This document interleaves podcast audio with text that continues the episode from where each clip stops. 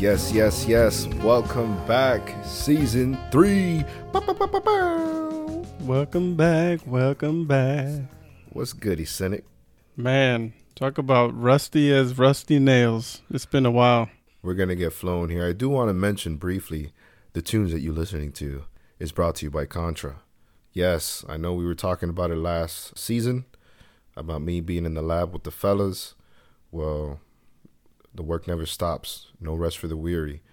That song is called Green Eyes. And if you hang on to the end of the episode, I'll play an extended version for you guys. A little treat. So first couple episodes, I'll be debuting some of our music.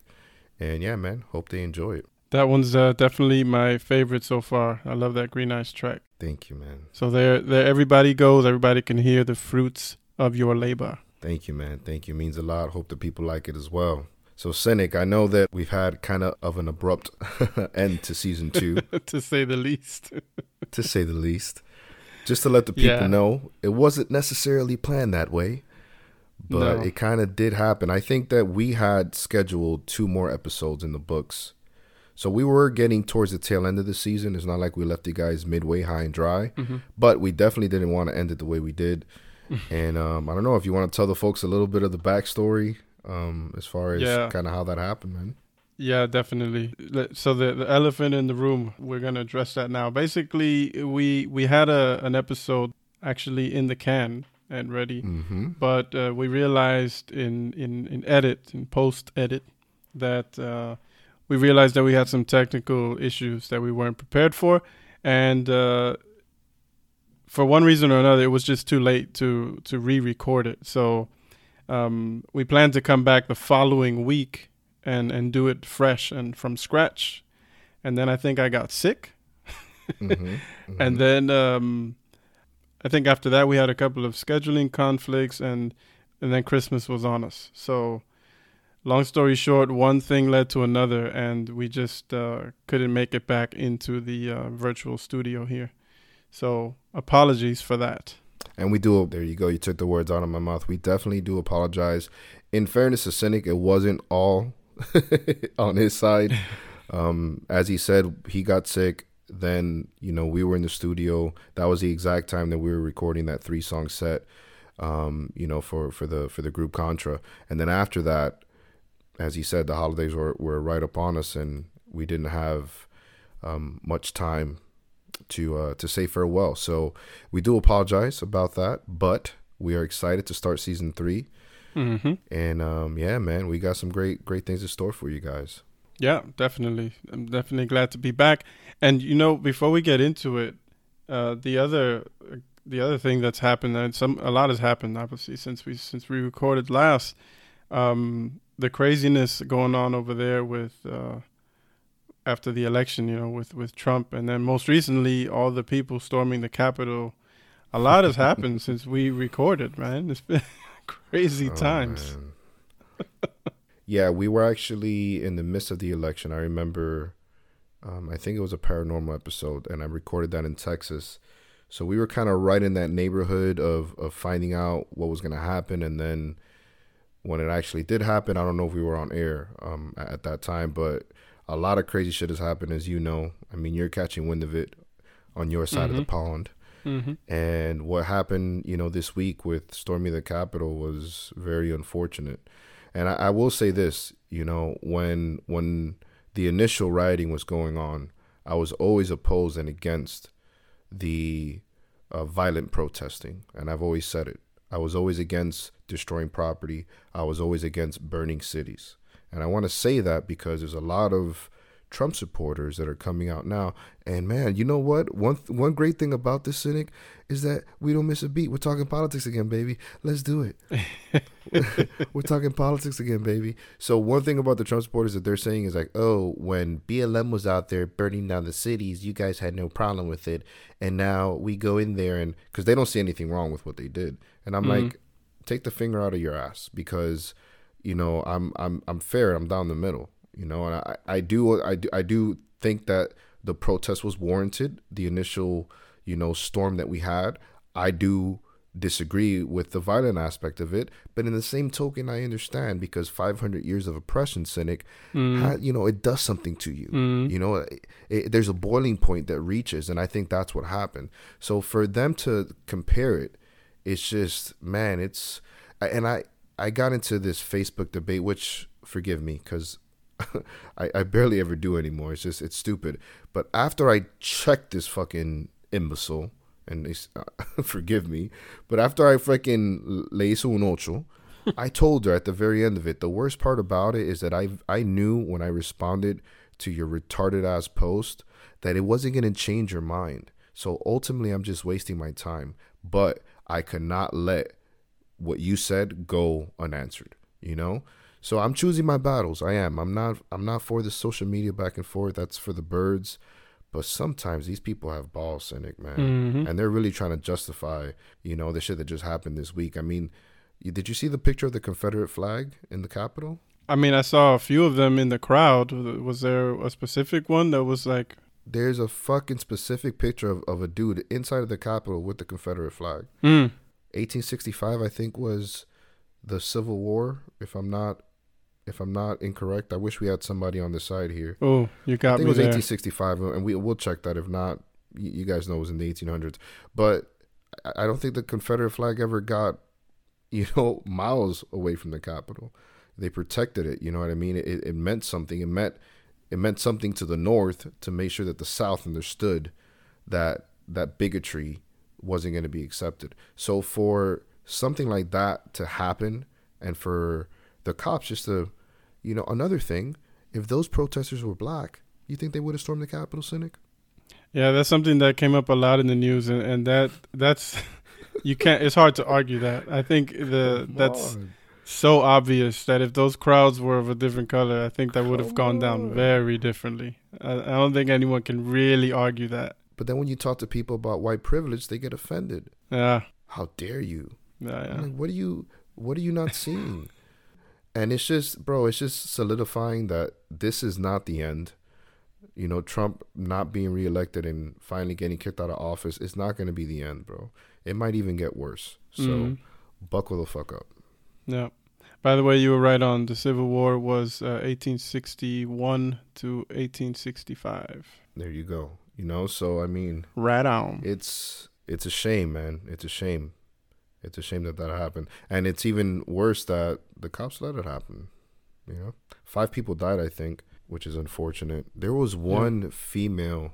Um, I don't know if you heard about the female that got shot in the chest. Yeah. She was actually um, an Air Force vet. She was a vet, yeah. And for me, I was like, man, a veteran storming the Capitol like that in, in, in itself is, I mean, you're fucking laying your life down for these colors. You should have more respect.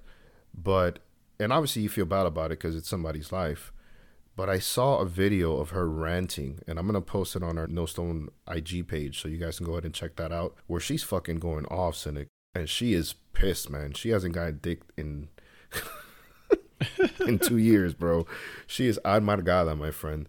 And she is going off, and the fucking poison that she's spewing is like, man. That same lady, the one who got shot. That same lady, dude. Like, red in the face, tomato red, bro. Like, so passionate about her bigotry and her bullshit. And it's obviously, again, even with that being said, I'm not going to say it justified her losing her life. I would never say that. But fuck, man, like, you fucking need a hug, dude. Yeah. Yeah, it goes to show. I mean, it doesn't really matter whether someone served, whether someone's a cop, whether someone's a teacher, whether someone's a doctor. Everyone has their thing, bro. Everyone has their thing. Did you see the noose that they constructed outside of the Capitol? No. No, I'll I didn't see that. Post that picture for our listeners as well. And it's funny because when they tell me, oh, it's not a racial thing, Trump supporters are not. Why the hell are you putting a noose outside the Capitol then? Noose, nooses were never used to hang white people. You know, so the, these are the things that it's like, and you're, and you, either you don't care, either you are racist, which that individual that I had the back and forth on Facebook with, I told her, you, you obviously feel like you're better than somebody. Um, but it's, it's, it's, it's so disrespectful. Hmm. And they're still, these people are fucking crazy. But yeah, man, besides that, everything is great. Hunky dory. Hunky dory. All right, man. Good. So uh, sorry for that uh, tangent that I pulled us on, but I, I wanted to just address it quickly because we, we haven't, you know, talked about current events in a few weeks. In fairness, yeah, in fairness, we got to do it. I think it's fun fact time. Cue the music. Do do do dee da dee.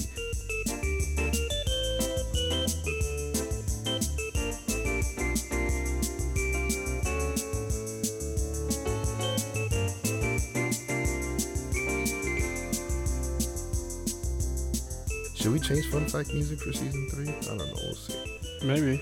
All right, here we go.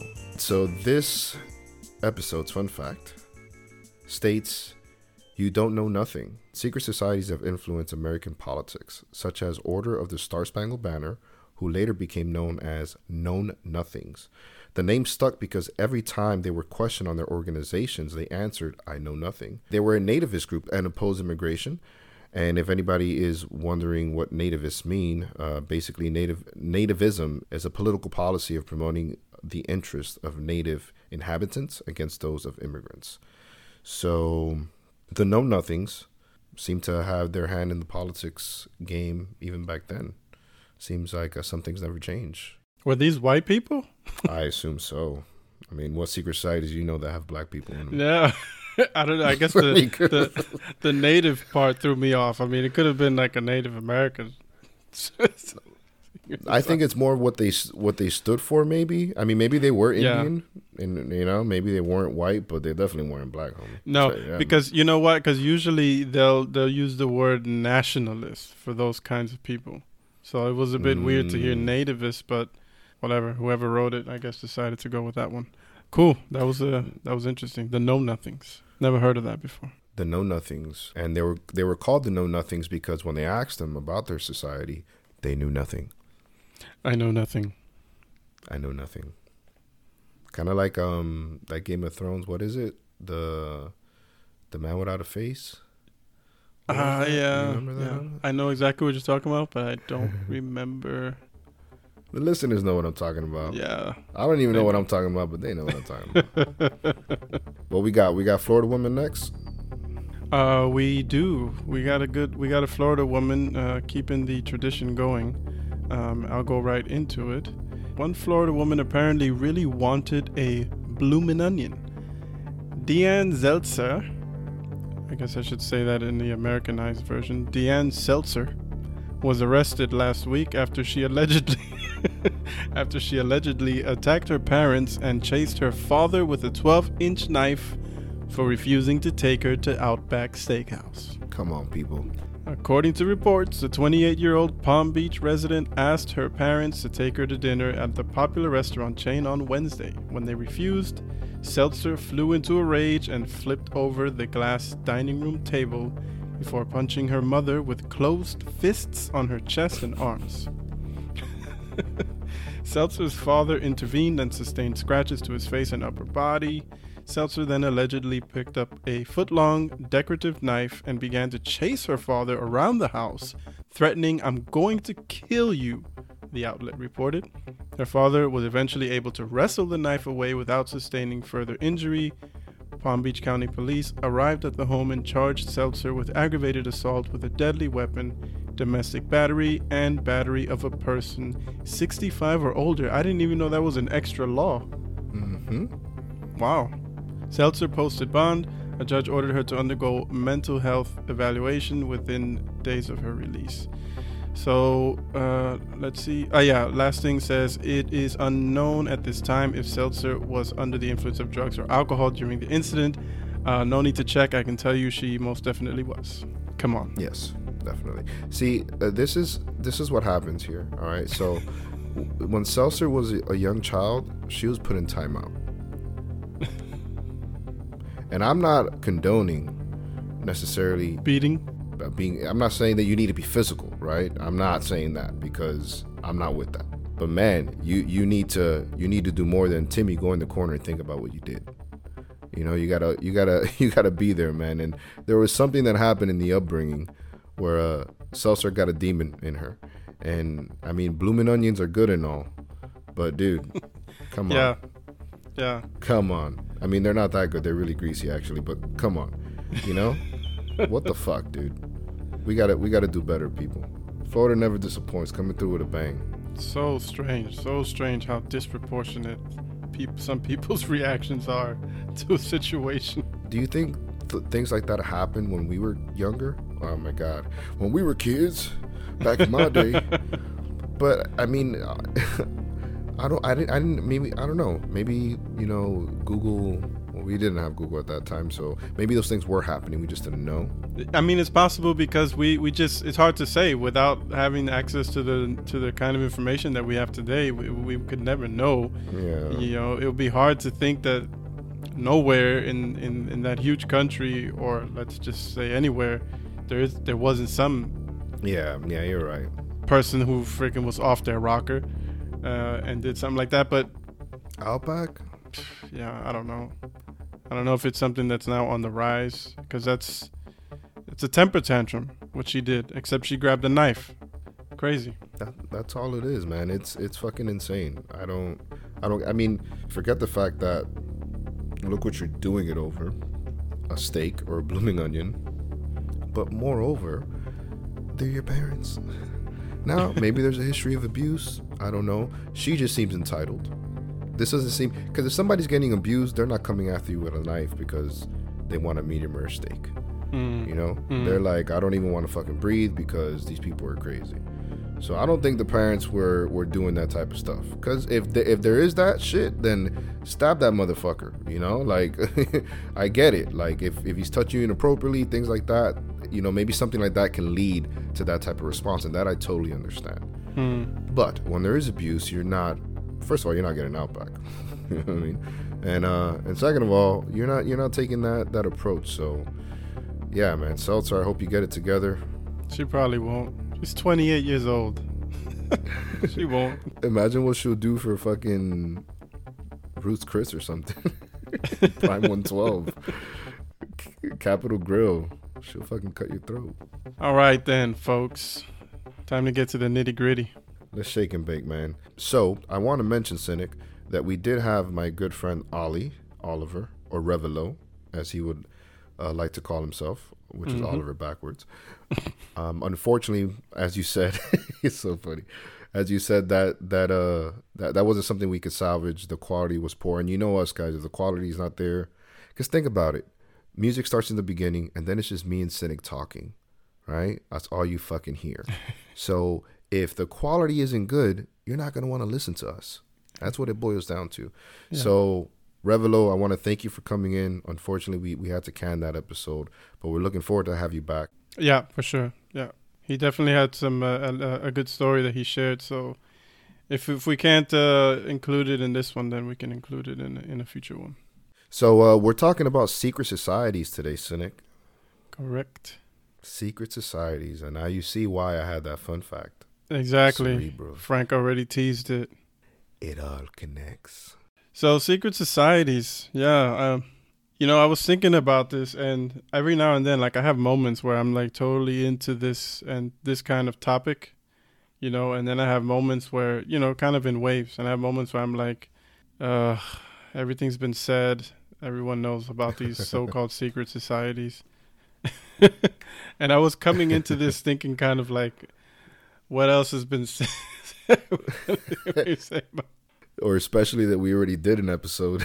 Yeah, I think that might be part of the reason. For a fucking hour. That might be part of the reason. But um, there was some interesting stuff that we found. So uh, I think we can, we, we'll share some of that and, and see what people think. And then towards the end, uh, I can tell you a little bit about my own experience with uh, sweet quote unquote a secret society. Oh, a little bonus, a little teaser. Yeah. Well, you know, one thing that I noticed, Cynic, with this podcast is because I feel that way about a lot of things that we talk about, not that they're not interesting or interesting topics. I think we do a good job of, you know, keeping it off-centered, but at the same time, hopefully keeping them engaged. But what I've realized is that what's common sense to me isn't necessarily common sense to somebody else. True. And not common sense in the in the in the fact where, because that's something you learn, right? Common sense is more something that you should just have, right? Um, but you know, sometimes we we have the knowledge, and we just assume that everybody knows it. But there's people out there that don't. So. True. You know, we'll try to stay engaged for you guys, even though we've done this party before. And when it's all said and done, we, we hope uh, you learn something new and that you enjoy it. Yeah, very good point. You're right. You're absolutely right. So you do you have a um, a list there? I do. I have a top five secret societies. Now, there's many more than five. Um, and before we get into that, the reason that I really was excited about this episode, Cynic, is because I truly believe that, you know, there's there's more... There's more out there than what we see, right? There's people pulling strings or people calling shots that we don't necessarily even know exist. You know what I mean? And mm-hmm. you know us, man. We want to bring controversial topics to the mic. We want to, you know, make you think about things that maybe you haven't thought about. So even though it's kind of mainstream now, secret societies, especially after that Skulls movie, which was a great fucking flick. If you haven't seen it, make sure you check it out. Mm-hmm. Um, Pacey from Dawson's Creek is in it. um, Joshua Jackson, um, but it's it's a great movie, and I, I, obviously once Hollywood gets gets their hands on it, it's kind of like, all right, well, is it still cool? But it's still happening today. I believe they're still meddling today, and I mean, if if somebody's really the boss, I want to know who that real boss is. I don't want to know who you tell me the boss is. I want to know the people that are really calling the shots. So mm. I got a couple in here, man, and um, top five lists. Let's get right into it here. So the first one I have is the Bilderberg Group. Uh-huh. Have you heard of the Bilderberg Group? I have indeed. All right. Yeah. Without fail, a Bilderberg conference has been held every year since nineteen fifty-four. While the initial meeting was shrouded in secrecy at the Bilderberg Hotel in Oosterbeek, Netherlands. I hope I didn't butcher that. Uh, since then, approximately one hundred forty participants have gathered at the Grove Hotel in Watford, England.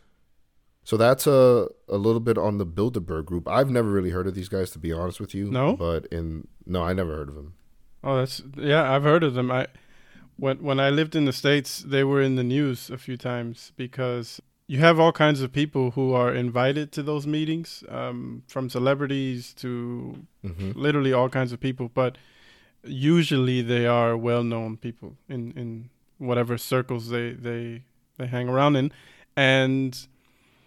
Uh, there was a time when it was in the news because the, a meeting was, was happening and they were reporting on the fact that such and such a person was attending, mm-hmm. but they couldn't really report on anything else because the contents uh, of the meeting are always kept secret, like the agenda, what they're going to be discussing. And these mm-hmm. people who go, they don't ever go, at least according to what I've read, in their official capacity. So let's say... Bill Clinton went when he was president. He wasn't. He would have been invited not as the president, just as Bill Clinton. Just to, just as an example, right? That makes sense. And so they don't go in their official capacity, and so that also decouples them from having to, you know, uh, share certain that things moves. Or whatever. So yeah, it's it's it's interesting because some of the things that they report, they talk on, are quite relevant.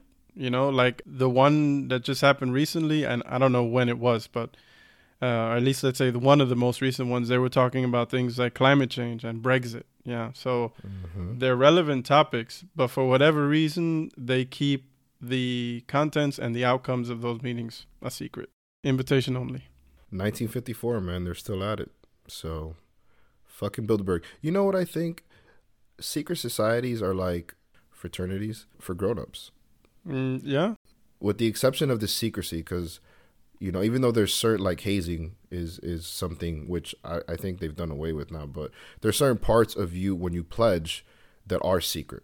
There are certain things that you can't divulge. But once you're in there, it's not like, you know, you're having secret meetings or you're just drinking beer, playing beer pong and bullshit like that. So I think the main difference is that the secrecy, but as far as your stature and how it helps you, right? If you know, if if you have somebody that's in that secret society, they can get you a better job. They can get, you know, they, they, they it's who you know, right? They have connections. Same yeah. thing with, with the fraternities, you know, when you leave college. So, uh, yeah, I just noticed that this is like a fucking fraternity for grownups. Basically, yeah, I would say that's a very good analogy. Mm. Yeah, and I didn't know about much about Bilderberg, but I guess that's a good thing because they don't want me to know about it. No nothings. You never know. You might get invited one day, and then all of a sudden you're you're the enemy. I'm gonna get a text after this podcast. This is Bilderberg. The next one I want to touch on, man, is the Order of Skull and Bones, which this is a famous one. Mm-hmm. Um, I mentioned earlier the movie Skulls, which again, if you haven't seen it, take a peek. Very good. So Skull and Bones was founded by William Russell in eighteen thirty-two following a trip abroad that left him inspired by European elite mystical clubs. Skull and Bones is the oldest Yale University secret society. When Russell returned from his excursion, he brought in Alfonso Taft, father of future President William H. Taft, as co-founder. Mm-hmm. So, I mean, when we talk about people being plugged in, I mean, these aren't people working at the grocery store, cynic. You know what I mean? These are people that are running the free world. I mean, it goes on to say religious ceremonies and worship are not so much rumor as they are fact when it comes to Skull and Bones. The society has been set up in worship of Ulugia, a goddess of eloquence that harkens back to three twenty-two B C They also embrace pirates and motifs of death. So the meat and bones here is that Yale is the anchor here, it seems like. And the co-founder was um, William H. Taft. And this is one of those fraternities you were just talking about. This is a university fraternity, basically. There you go. This actually is a fraternity, yes, but it's also a secret society. Yeah, uh, yeah, I guess so. I don't know. I mean, what what I what I read was that this guy, the one, the founder, what was his name, Huntington Russell, no, William Russell. Yep. He uh, apparently was inspired by by some occult society that he visited when he was in where else, Germany. Yeah, and then when he went back to the States, he um, he then created this one. So. Yeah, I mean, when it comes to secret societies, a lot of times they're accused of sort of elitism, and this is a perfect example of that, right? This is like one of the most elite universities, if not the elite, most elite university. And then there is an elite of the elite in that there's this very small group of people who meet. Only fifteen of them apparently are, uh, fifteen seniors are even invited to join every year. So, um... yeah, those people who like to argue that, well, uh, pretty much this this proves the point about elitism and these people who, the crème de la crème, who like to crème de la crème. Separate themselves from everyone else. Uh, there was an episode that we spoke about, and we talked about like the human psyche and why there's something in us that always wants us to feel like we're better than, mm, mm. right? And I think this ties right into that, man. Like the whole secret society thing. Obviously, I mean, I'm sure the power, you know, the reach that it gives you is appealing to people. But I think people just want to be part of something. And if you say it's elite, you know, and we got a special handshake and you got to knock on the door three times and know that it's New England clam chowder, the red or the white. Remember that, East Ventura? I think people just like the, you know, the prestige, the the exclusivity of it, if anything. You know, For again, sure. like obviously there's there's more there's perks there. I mean, there, there's no there's nobody in these secret societies that are broke, right? So I'm sure that, you know, uh, fi- financial um, security is there. But to be honest, a lot of these people going into these, to these secret societies already are paid. You know, it's not people trying to make it; they're people that are there. Mm. You know, so yeah, yeah, man, that one's still going on. They even made a movie about it. So that's one of the more popular ones, Skull and Bones. Yeah, Skull and Bones. I don't know how I feel about Skull and Bones. I, I don't really. I can I, tell you don't really. You're not impressed by them, huh? No, I'm not. I'm not, and I don't really. I can't tell you why. Maybe it's um. Because I think that's the most popular one. So you're like, it's like me. Like I don't listen to radio too much because, you know, radio is garbage. I create my own music. So for you, it's like Skull and Bones. Fucking, it's like Disney took a hold of it. You know, it's not cool anymore. Maybe. I mean, I also it's it's also their symbolism. I think you put it well when you said it kind of reminds me of sort of Disney. I don't know if at, if, if these guys in university, yeah, uh, coming out of university, if they really they got that much juice, if they really know what it is that this is all about here. I mean, this is the kind of stuff that y- you have to be, you have to have some life experience, yeah, behind you to really be able to digest the symbolism. Some of the symbolism they're using, and uh, mm-hmm. I can't imagine that they that they do. But whatever, we'll talk about that later. Yeah, especially when you think about the people that that are there. A lot of those people are like silver spoon individuals, right? Yeah, don't really have to worry about too much, so on and so forth. So no, I, I get what you're saying there. I get again. I think it's a Disney. It's a Disney of the of the secret societies, but nonetheless, it's there. So we gotta talk about it. Yeah, for sure. Let's move on, bro. The next one I have is the Rosicrucians.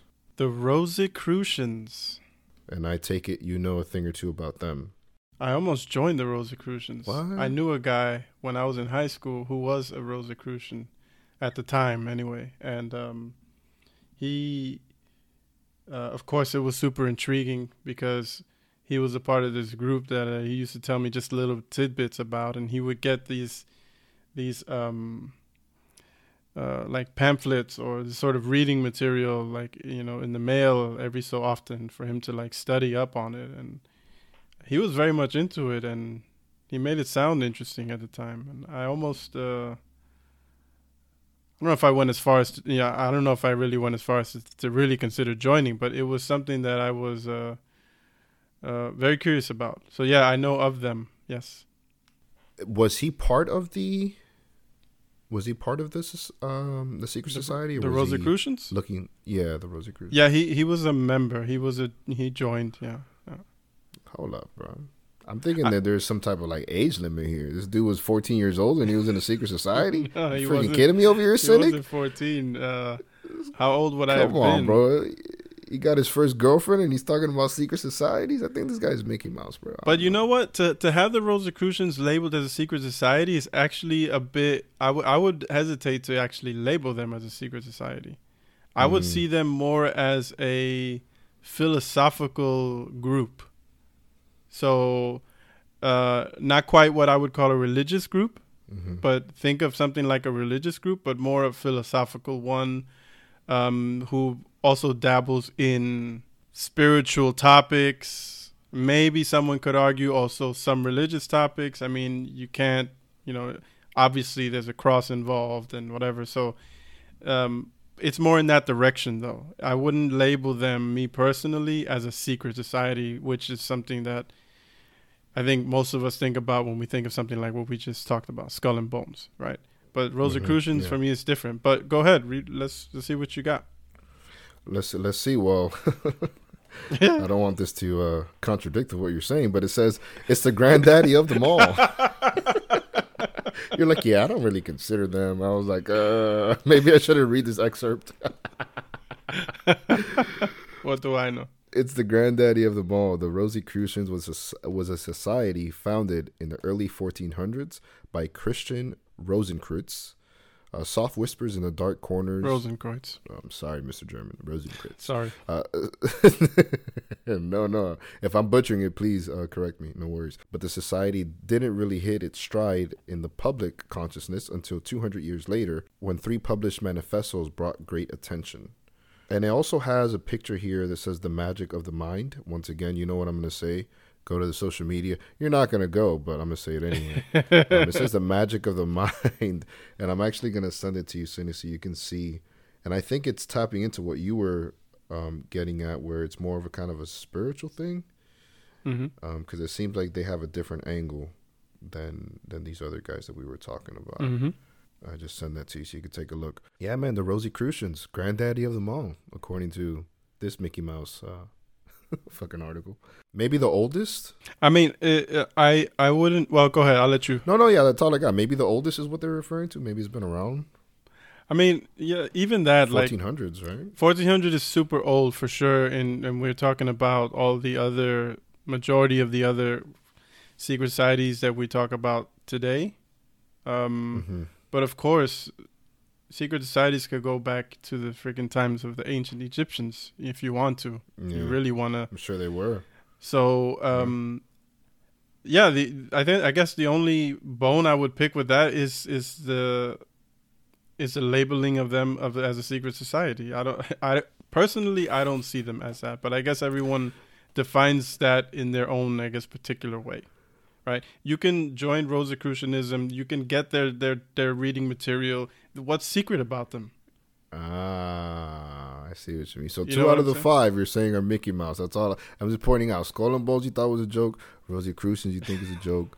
I'm just saying. No, but you're I don't. right. If it's if nah, I'm joking with you, bro. But you're right. If if they're inf- I'm sure there's some things that they have that people aren't privy to, but if most of their stuff is available, then. You know what I mean? What's what's so special about it, right? Yeah, yeah. I got a lot of respect for Rosicrucianism. I think a lot of the, again, symbolism and a lot of the, it's all, a lot of it is tied to Hermeticism. And I'm mm-hmm. really, I'm really interested in Hermeticism, just like I am in Gnosticism and all those things. So, mm-hmm. um, yeah, I, I definitely think they're um, a well-respected group, um, with a lot of interesting um, uh, knowledge to share, for sure. Uh, I just don't. So I now just you're personally. Backpedaling. Sorry. No. So now you're backpedaling. No. I just, yeah, I, I would just wouldn't call him a secret society. I just don't want any Rosicrucians coming after you, bro. So I'm glad you cleared that shit up. It was a little disrespectful for a bit there. Especially with your thirteen-year-old friend with zits. He's like, yeah, man, I'm in the Rosicrucians. Check his I D, player. Check his I D, player. I don't know. Good old Jacob. I still remember his name. Good old. Hey, I remember Jacob, the Jewish guy. It was Jacob. Yeah, it was him. Oh, shit. Yo, my memory's crazy. Yo, shout out to Jacob, man, and Julio. Yo, the next one I got is uh, the Knights Templar. Yeah, the Knights Templar. You're just unimpressed. uh, you are just unimpressed, my friend. So we'll see. Let, let's see. Let's see what we got for you here, bro. We couldn't leave the Knights Templar off of this list. This is a group most burning to the minds of everyone. You don't need to be a historian or even a conspiracy theorist to know about the Knights Templar. They've been featured in Indiana Jones. But in case you need a refresher, here you go. Early in the eleven hundreds, nine knights banded together and vowed to protect pilgrims moving throughout the Holy Land. Soon more knights got in on the deed. Sometime later on, everyone was tortured and burned at the stake. So it doesn't seem like the Knights Templar are too nice, man. They, uh, they're into some fucking witchy shit. But apparently they're respected, and I know you don't like them, but they made the list. No, um, I'll clarify. I'll clarify why I made go. that. I just want you to survive this podcast. That's all I want. Fucking have a dart in your neck at the end of this shit. The the reason I, I, I, I reacted that way is because the Knights Templar, in the sense that this clown's who whose article you read, in the sense that that he's talking about, that he's talking about, they don't exist anymore. So I don't know if this is if he's talking about historical secret societies or what, but whatever. Um, to your point, to your point, um, they yeah they have kind of a checkered history, right? Because initially they were supposed to be, supposedly they were put together by by a Catholic Pope. Pope Innocent something or, or other, who wanted to have protection for like the pilgrims, pilgrim people who were on pilgrimages going from, I don't know, wherever to Jerusalem. Yeah. And uh, I guess it was dangerous um, for, for those people who were on those pilgrimages at the time. So at least part of their initial reason for existing was they were um, they were meant to protect those those people. Yeah. And uh, eventually the fact that they had um, this sort of huge network uh, because they were, you know, they were located in so many different places, just the fact that they were protecting these pilgrims on the on the roads or whatever, um, mm-hmm. they were able to start offering something like what eventually we would know as, as sort of a banking system, you know. They would be able to sort of hold on to people's funds, and people could then um, leave them in this with them sort of securely, and then they could also uh, recoup their funds from a different location as long as they had um, proof that, you know, their funds were sort of deposited with them. This is like the beginnings of, of banking. Of so that's banking, one big thing yeah. that they were known for that kind of happened just sort of, let's say, as a result of what they were already doing. But then comes the sort of crusades, yeah, at some point where the Catholic Church is sort of basically killing everyone who who's an Arab or whatever. The, this whole, you know, the crusades. Everyone heard of it mm-hmm. at least. Um, mm-hmm. I don't need to go into it.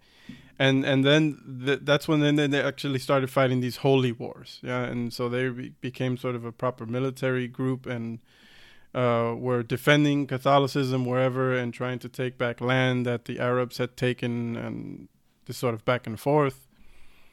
Long story short, fast forward to their end, they are now a very powerful organization with a whole lot of money and a whole lot of, you know, backing. And uh, they got on the wrong side of the French king at the time. Uh, what the hell was his name? Philip. King Philip. Uh, I just remember his name because he, he was known as Philip the Fair, which is a very French thing to be called fair, but whatever. Um, this dude, um, he wanted their money. He wanted their power. So he set up basically like this ambush for them, which fell on a Friday the thirteenth, uh, which is where we get the whole Friday the thirteenth is a bad luck thing. Um, it mm. fell on a Friday the thirteenth. It was, uh, he had people who were located all throughout the country there um, under orders that at a particular time they were all to arrest these uh, these knights. So in effect, they were, they were, they were always, you know, f- fighting for or on the side of the king and and, and, and church. But because of the power that they had amassed, uh, this this French king just wasn't having it. So he somehow convinced the Pope to allow him to sort of check them. And so he set up this ambush, and, and all across the country, these guys were were arrested, and eventually. Uh, the majority of them were, were burned at stake, including their leader. Uh, and so the, the the the the whole conspiracy thing comes from what happens after that. Yeah, uh, everyone thinks uh, historically that they were killed and that was the end of them. The conspiracies are that some of them escaped. Uh, they managed to escape the, the ambush and uh, made their way to other parts in the world, one of them being Scotland, yeah, and being arriving there, starting some other, influencing some other societies, potentially also Freemasonry. So that's sort of the long story, very short and probably with a few errors, but mostly that's that's that was their deal. But today there there are no real um, Knights Templar in that sense.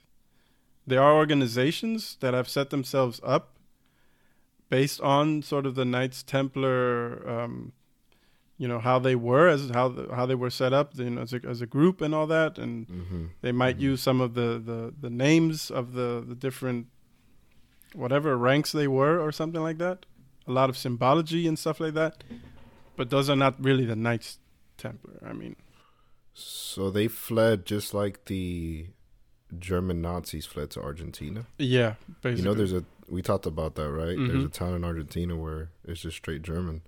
That's crazy. So, two things I want to point out here. One, banking, the inception of banking, did it come from a secret society? Are these people that are these kind of the first people that really put that structure into play?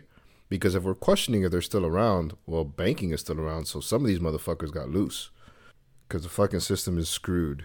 Yeah. All right, and, and another thing that I noticed, the Friday the thirteenth originated from that, right? thirteen being an unlucky number, to the point that there's buildings that don't have a thirteenth floor, and there's ships, cruise ships, that don't have a thirteenth deck mm-hmm. because of the stigma of that number. And it all tied in to that fucking ambush. Mm-hmm. That's what they say, yeah. The funny thing is that there are places in the world where thirteenth is a lucky number. Mm-hmm.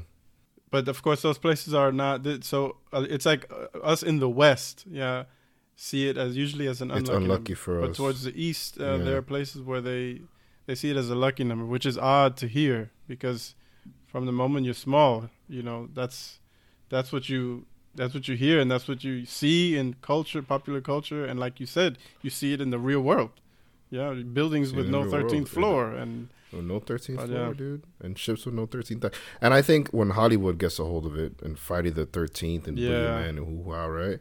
That shit, that's not cool, right? Dan Marino didn't think thirteen was an unlucky number. Maybe that's why he never won a Super Bowl though. I know it's a sports fact you're, you're going to love. I know you're going to love that. All right, man, we're up against it here. I left the last one purposely um, because there is a little golden nugget attached to this one. Mm. But the last one I want to talk about, Cynic, is Freemasons or the Freemasons. The Freemasons, yeah. And I don't think I have to read, I have to read anything here, Cynic, because there's something that the people may not know. Would you care to enlighten them? Yeah, so... What the people don't know is that uh, the show's over. Have a good night. No, I'm just kidding. Yeah, so I I'm, I am a, a, a Freemason. I have been for many years now. And the label of secret society that is given to the Freemasons is, on the one hand, maybe well well deserved, on the one hand. But on the other hand, I could see why some argue that um, it isn't really a, free, a secret society either. And the reason I say that is because, uh, well, you know of them, you know where their lodges are. In most cases, a lot in a lot of cases, you know some. You you may know some, especially if you have friends or relatives um, who are who are Masons. So, yeah. But at the same time, of course, there are things that are not. I was gonna say they're not. Uh, exposed to the public, and so by nature that means they're sort of secret, or you know they're they're meant only for uh, members. And so from that aspect, of course, you could argue that they're a secretive society. I've heard it dis- I've heard it described as not a secret society, but uh, a society with secrets. I think that's just mm. a fancy play on words, but I've heard it described that way. But that maybe doesn't even apply anymore because uh, you can find pretty much everything, you know, that from what the rituals are to, you know, the symbolism, you can find that all online if you know where to look. So even yeah. that is not even a secret anymore. What the only thing that's maybe, you know, sort of shrouds it a little bit in secrecy is exactly how the ritual works. Yeah, because you don't, you can read a ritual online, but it's not the same as being there. It's not the, definitely not the same as seeing what's taking place. So for that, you mm-hmm. do still have to be a member and be in the temple to see it and, and to do it. Um, and yeah, maybe that's probably the biggest, to be honest, because the symbolism, the meaning that, that you get from those things, to be honest, everyone gets something different from that. So there is no one single uh, definition for what this symbol means or what that allegory is, is is teaching or whatever. Everyone kind of gets their their own thing from it. Of course, there are some general ideas uh, behind them, behind these these symbols and, and these stories, but everyone takes from it what they want. So that's why I'm kind of saying, you know, I could understand why some might see it as a secret society, but on the other hand, there's really not many, there aren't really many secrets, at least not anymore, uh, about Freemasonry. Well, I mean, it's on the list, baby. Top five. Yeah. Top yeah. five. What I want to know is who's the snitch, because you know what? I respect, I respect the um, the secrecy and the rituals that all these different facets have, and obviously the Freemasons as well.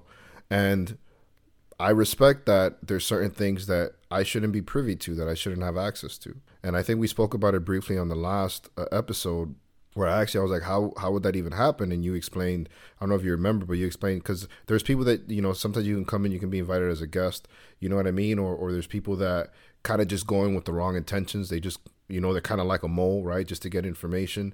And sometimes those people don't get weeded out. So then they run to the internet and they post that shit. Mm-hmm. We've had some. Yeah. That, that's not that's not cool. That's not cool, bro. You know what I mean? Like, to infiltrate it and, and to have, you know, that um, that plan, right? To have to have that that notion, that's just not cool. So whoever's snitching online, and um and like you said, you can read the rituals, but you still don't you don't necessarily know how they work because you're not there.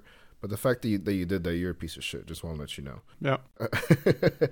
But I think it's pretty cool, man. One thing that I that I want to uh, touch up on, Cynic, before we run here. You know, when you first told me about, um, you know, being in, in uh, being a Freemason, I remember when you were, I don't want to say pledging. That's definitely a fraternity term. Um, um yeah. What, what, what would you call it when you're in the process of becoming uh, a master? Because you're Master Mason. But. So so the, the initial, when you first join Masonry, it's an initiation. An initiation. Yeah, so okay. that that's when you first join it. And then when, okay. after that, you, you go through three degrees. Phases. Three degrees is what okay. we call it. Yeah. Cool. And you are, just for the people to know? The third degree third Mason, degree. So Master Mason. Yeah, the, the first the first degree is a is called an Entered Apprentice. Um, in know, English, baby. You're a fucking Jedi. You're a Jedi, my man. I love it. yeah, I yeah. It's uh, I'll, actually it took me uh, yeah closer to three years, but okay. that is still something that I find respectable. Like, no disrespect to my brothers in Masonry in other parts of the world. I'll yeah, just leave it at that. Sectors. I'll just leave it at yeah. that. But there are some places where you can become a Master Mason in three months. I'm, it's like a drive-through. I'm super against that. I'm super against that. Yeah. Um, and to be fair, um, at least in my lodge, let me, it wasn't let me automatic. Guess. I'm sorry. I'm mm-hmm. sorry to interrupt you, saying. Let me guess. Is that American sectors? I I won't. I won't. I'll just I mean, stop where I. It sounds like Mickey. There. It sounds like Mickey D's to me, brother. I'll just stop right there. But uh, in my, at least in my lodge, um, it wasn't automatic either. So like. After a year, that's when the the the the, the yeah, ones should be the, accepted. The older guys, the ones who are already Master Masons, then they have a discussion, right? And then see if they if if they think you're, you know, ready to go to the next degree. And if they do, then they're the ones who decide when you're, you know, next uh, when you'll have the ceremony to go to the next degree. For me, it just happened to all go sort of in time as they had planned, so it was about a year. But yeah, in some places it's it's ridiculously short, and my my personal opinion is it's it's not enough time. But yeah, the the the the the, the lodge, uh, the the typical traditional Freemasonic lodge, uh, which is also known as the Blue Lodge, has three degrees and it ends at three degrees. Everything else you've heard about about thirty-second degree Master Mason, uh. thirty-third degree Jedi Mason, all of those things beyond the third degree, those are. There's really a Jedi Mason? No, no, I've just made that one up. Oh, I want to say, whoa! I need to do this. Those are just um, uh, add-ons. Those are just additions uh, uh, to to the to the core of of, of Freemasonry. Yeah. So there, there are different branches, and they expand on it. Yeah. It gets deeper, yeah, and I'm sure that, uh, you know, there's a lot more, but one thing that, that I wanted to touch on, because I asked you specifically, like, why do you, you know, why do you join it, right? And um, and you told me, like, you know, what, what the Freemasons are about is that they're trying to get you to understand that, you know, doing things the right way, and, and not that you guys are angels, right, but, you know, taking care of your brother, taking care of yourself, taking care of your health, Um, you know, the way you go about things, the way you view things. It's it's for me, I saw it more like when somebody's running at their optimal frequency. Mm-hmm. That that's that's what everybody should be, you know, going for, right? Mm-hmm. Striving for, like, let's make sure that I put myself in a position where I'm, I'm the best I can be. And that's really what I took from that. And again, like I, like I said, I, I you know, it'd be naive for me to think that that's all it's about. But that's one thing that jumped out to me. And I can I can respect that. I think we're all on this fucking journey and we're trying to figure it out, right? And yeah. And I and I can I, I can respect uh, some of those values that, that you share with me. I don't I mean I might be misquoting it. You you do a better job than explaining that uh, than than I have, but I know that's something that I thought was really cool and, and respected it, you know, from the moment you told me, man. No, you're you're exactly right. I mean, when I first joined, uh, I I didn't know about that aspect of it. Uh, to be honest, mm-hmm. When I first joined, I was joining out of uh, a couple of different reasons. One of them was sort of the curiosity, obviously. The other was my interest in in in historical topics, in, in, in esoteric topics. Yeah, in, in I was all, I was interested in that already for a very long time, and you you know just from reading online, sort of the, some of the things that that that Freemasons uh, are into. Just look at their symbolism, and that's already. That's already esoteric right there.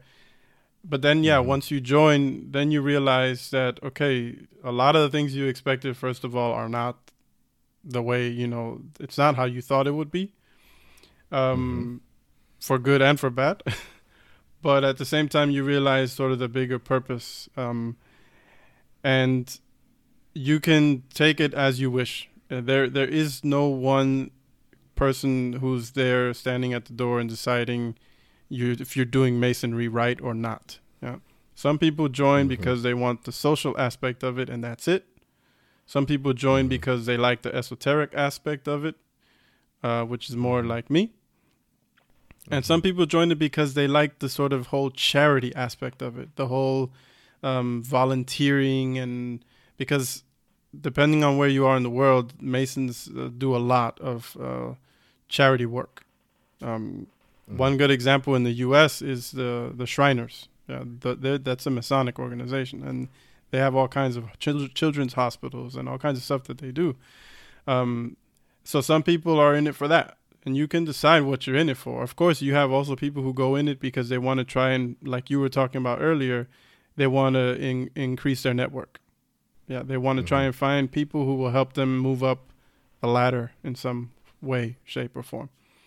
So all of those things are possible, and all of those things exist. Um, but for me, it was realizing that, okay, like, this is a good place for me to sort of practice how to be uh, a moral man in this world. Yeah, because I can take these symbolism, these symbols, I can study up on them, I can try and understand what what their origins were, apply them to my life, and try to be better.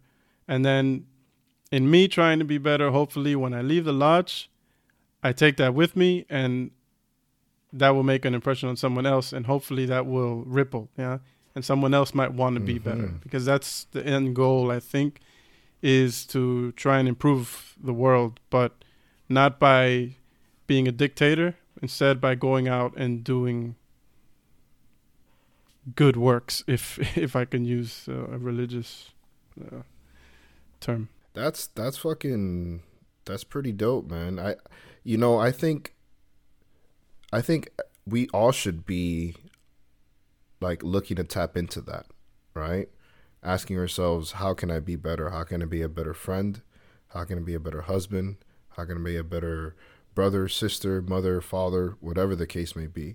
And I think that if if there's something that's happening, you know, within our lives that that's kind of shut off, or that's kind of um, something that we've suppressed, or something that we don't really think about, I think we need to start thinking about that.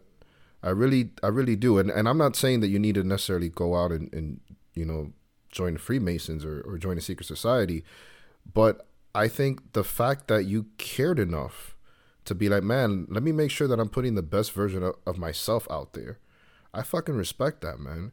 Because I know that there's a lot of people that are just kind of going through life aimlessly, that, you know, the complexity, the depth of the pool is, is too much for them. You know, they're, they're just, you know, and to each their own, right? But they're just, they're here, right? And it, and I think it takes a deeper level of connection and, and of awareness to even be like, you know what, let me make sure that I'm, that I, you know, that I, I give myself knowledge, or I give myself these tools that are going to help me be a better person. And, and, and, and then entail, you know, obviously first spread that to your family, and then, you know, it, it ripples out. But that's, that's a beautiful thing, man. And, and I think that for anybody out there listening that hasn't come to that realization, I don't say it to call you out or make you feel bad. I say it so if you haven't had that, let this be the moment that sparks that. Yeah. Right? If you haven't had that aha moment, as some say, it's okay, dude. I'm not, you know, I don't want anybody to be like, well, damn, I haven't really thought about improving myself or bettering myself, so I'm a piece of shit. That's not what I'm saying. I'm saying that if it hasn't, co- if that thought hasn't come to you yet, then let this be the the moment that, you know, kind of things shift for you. Because I think if we all focus on not being pieces of shit, you know, the, the world that we live in is a much different place. Absolutely. And especially with everything going on Um, here in the States, I mean, it's a testament.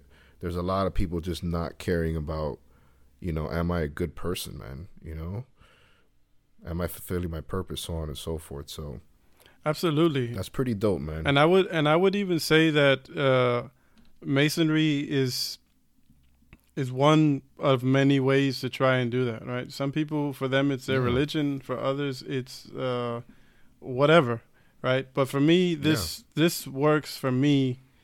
Uh, yeah. for, for multiple reasons. One of them being, you know, like I said, my interest in, in the esoteric.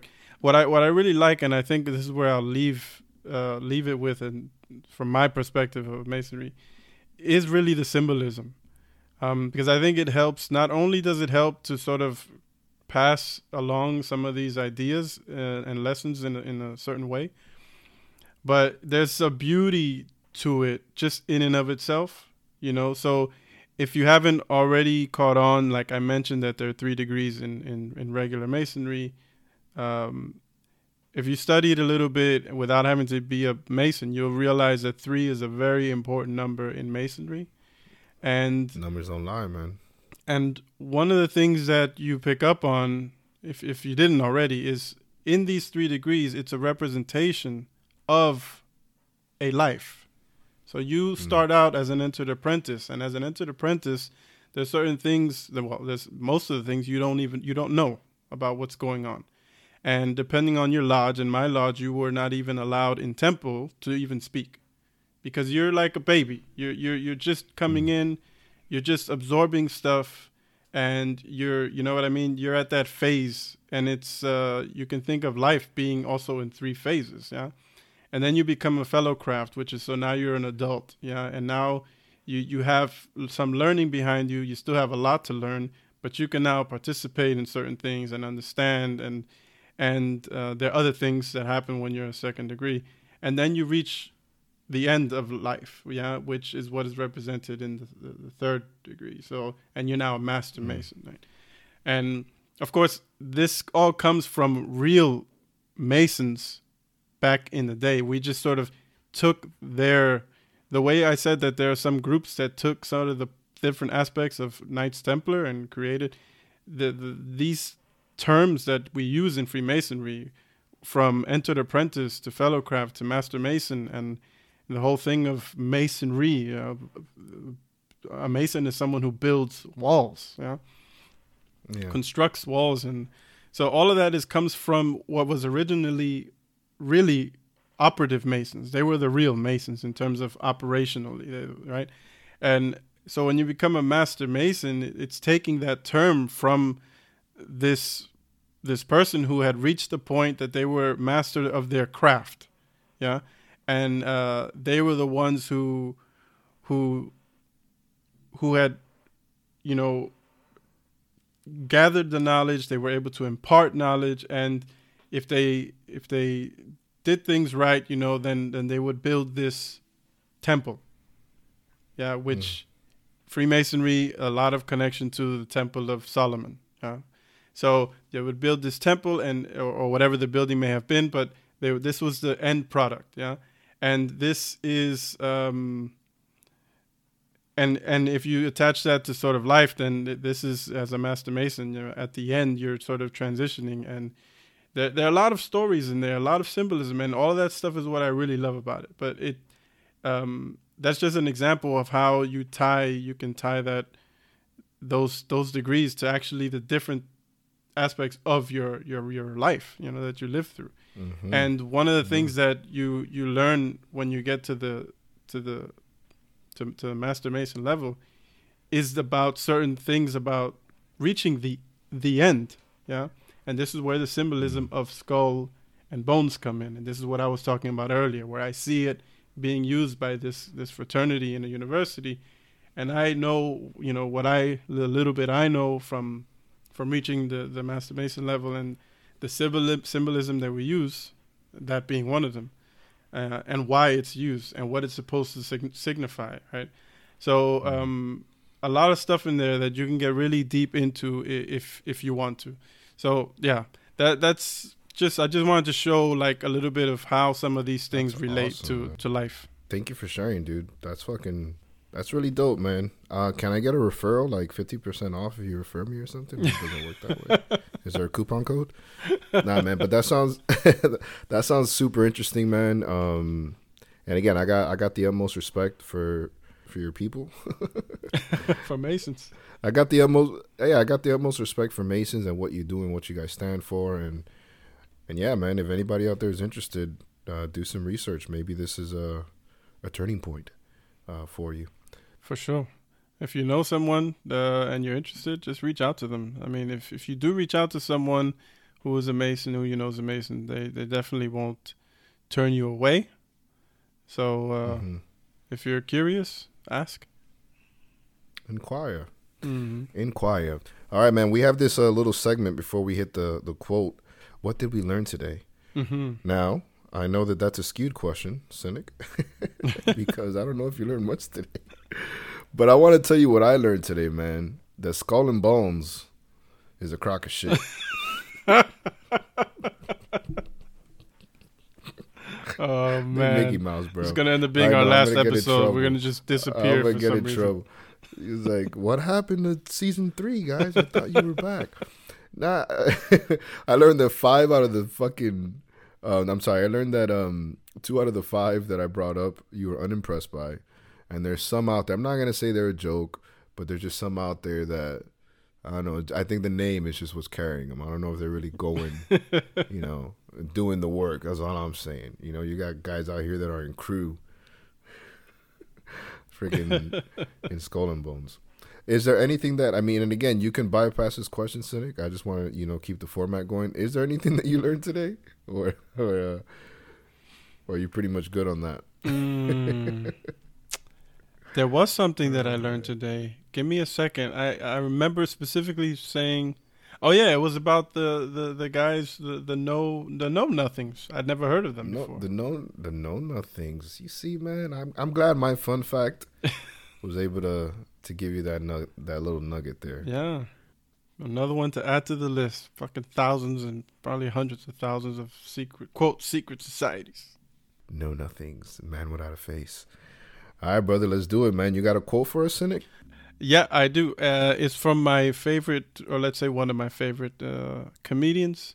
Um, I won't tell you the name to see if maybe you you can guess it afterwards. But uh, the quote okay. goes like this. Never underestimate the power of stupid people in large groups. Mm. Mm. He's no longer alive, I can tell you that. Richard Pryor? No, no, it's not Richard no? Pryor. That's a good guess. Uh, that's George Carlin. George Carlin. That would have been my second guess because he was cerebral that way. That's that. Listen, something like that is is so true, and it resonates today especially with me so much. with with the day and age that we're living in, man, it it really does. It's uh, it's crazy, man. Some I, I, I still feel like I'm in a Netflix episode, and it's gonna ask me if I'm still watching. Speaking of Netflix, people. Speak. I'm sorry, but. If you haven't Yo, checked Netflix, it out. You're going to start paying us or what? I know, I know, I know. It's the last one from my side, I promise. If you haven't watched it yet, nah, okay. watch Dark. Oh, yeah, you sent us, you sent um me a message about that. I did. Yeah, I remember you sending me a message. That is a German good, production show, but like uh, Germany. Hold on, hold on. Germany's hold on. on the come up. Germany's on the come up. Is it dubbed, though? Yes, is, yes. Is it they, like the, they have the bootleg it, Chinese? No, no. They have the, the they have the audio dub, like they have the audio in English, and they have uh, oh, English subtitles God. If you want to watch it in English. Listen to me, bro. First world problems, bro. I don't watch dubbed shows because. Oh. oh, oh, I see. So you would only watch it if it's in native the, English spoken. You remember the bootlegs we used to cop in New York? No, I don't know what you're talking about, man. What? Oh, you don't remember that? I was just messing around. Like, I have no, I have no recollection. Yeah, yeah. Yeah, you know, the, you know the bootlegs. Maybe they traumatized me. I don't know. You used to get like five dollars. Yeah, for a movie. I remember, of course. And sometimes the it didn't line up. Sometimes it was in a different language and it was dubbed. It's just for me. I've noticed, especially with the dub shows, that I really focus on people's lips. Yeah. So when they're when I hear something and it's not matching the inflections that the actor's giving me, I get thrown off. Like this uh, show Heist, which everybody's raving about. Uh, well, it was they were were raving about it a couple uh, months back, but it's uh, I think it's a Spaniard-based mm-hmm, show, so mm-hmm. it's originally in Spanish, but yeah. they dub it in English. And everybody's telling me, "Oh my God, you got!" I watched like thirty freaking minutes of the first episode and I was like, I can't do this shit, bro. I, I totally get yeah. you. Yeah, but I mean, I don't want to take away or discourage anybody from checking that out. If you say it's good, people check it out. I'm still going to try to check it out because if it's good, then it's worth my time. I'm going to see if I can get past my my first world issue of, oh, I don't do dubbed uh, Netflix shows. I'm going to see if I can get past that because, you know, good content is good content. But that's just one of my things, man. It's just hard for me what, to get past what you that, could do. I read someone uh, they they had the same issue, and they said that they they leave the audio in German, but they have the subtitles in English. So that helped that. That person. Might be better for me. That helped that. Yeah, person. I was about to watch Heist in Spanish. You know, yeah. like that show Heist. I'm like, let me. I'm, this it's gonna be like a novela. Like back in the day, I got this. I'd rather watch it in Spanish, which is a language that I understand fluently.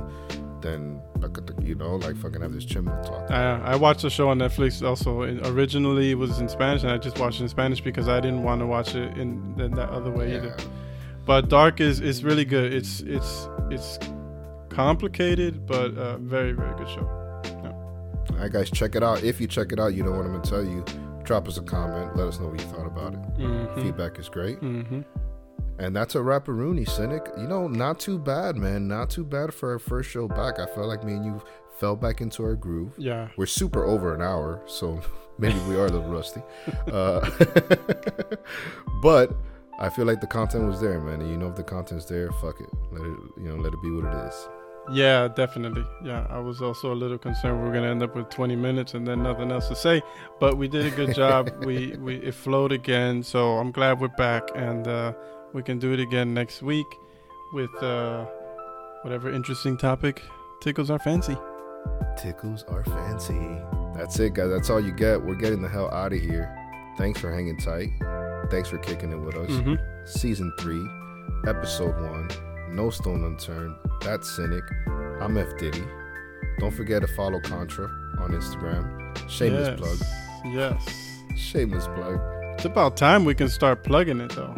I know, man. It's just I didn't want to drop rehearsal fucking shit, you know. But now we're in the studio. It's just professional. So we're going to bless them. And if you stayed on for this long, we're going to go ahead and uh, play a, another another part of that song. I don't know if I'm going to play the whole song yet. Um, okay. We'll play a bigger piece of, of Green Eyes so, so they can check it out. And, again, hope they enjoy it, man. Yeah, enjoy it, people. We out.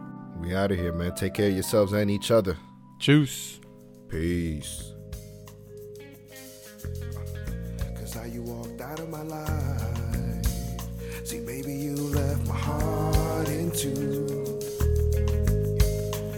See, it was me and you, and you and me. Our love was like the ocean, but twice as deep. And I miss you. But since you left, I'm a mess. And as a man, baby, I gotta confess that I need you.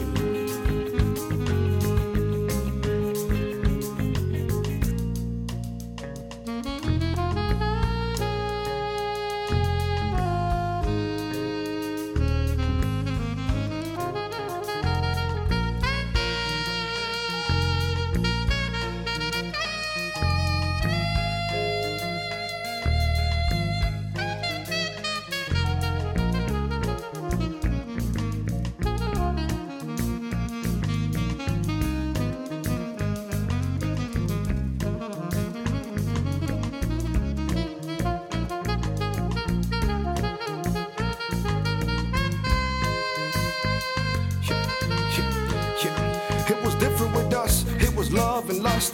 We hate it, fight it, but baby, we love making up. I'm building you up, now you going down. And I know you love it, cause you making that sound. You gave me your love and I adjusted your crown. Shit, Oliver was wild, but look at us now. I'm closing my eyes and I'm seeing you smile. I still can't believe the way shit turned out. But things burn out and people change. I gave you my all, you can keep the change as I rearrange these picture frames. Vivid memories got my brain encaged, and I'm enslaved by love, they say. I'm in your shackles, I'm begging, release me, cause we went deep, and our love was rare. And you ain't gotta say it, girl, I know how you feel. Yeah, I know how you feel.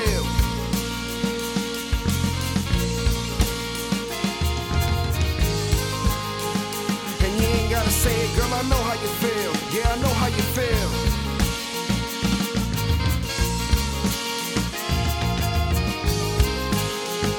And you ain't gotta say it, girl, I know how you feel. Yeah, I know how you feel.